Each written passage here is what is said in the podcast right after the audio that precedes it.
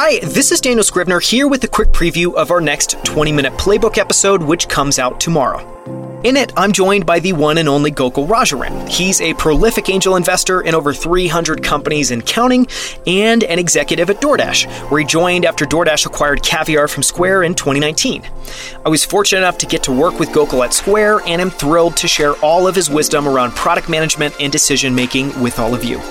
In tomorrow's episode, Gokul shares what he thinks his investing superpowers are, why he loved Marc Andreessen's interview on The Good Time Show, why he loves Andre Agassi's book Open, and the advice he'd give his younger self if he could go back 20 years to the start of his career. And so much more. Here's one of my favorite clips. Tune in tomorrow to listen to the full episode. Be curious. Continue to be curious. I think curiosity and be open to new ideas I think uh, that's something that I need to keep reminding myself because as you get older, you sometimes get jaded and uh, you realize that you sometimes say, well, this has been tried before. I think the danger with pattern matching, uh, I'm an investor in enough companies that I'm like, well, I've seen that movie play out before.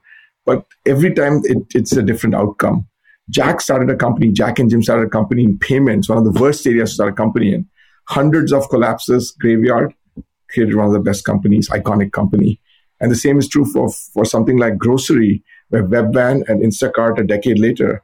And so I think think from first principles, don't be influenced by patterns, use the right lessons, but don't just ignore new ideas or ideas that have been done before just because they've been done before. Look at the entrepreneur. Always be people first.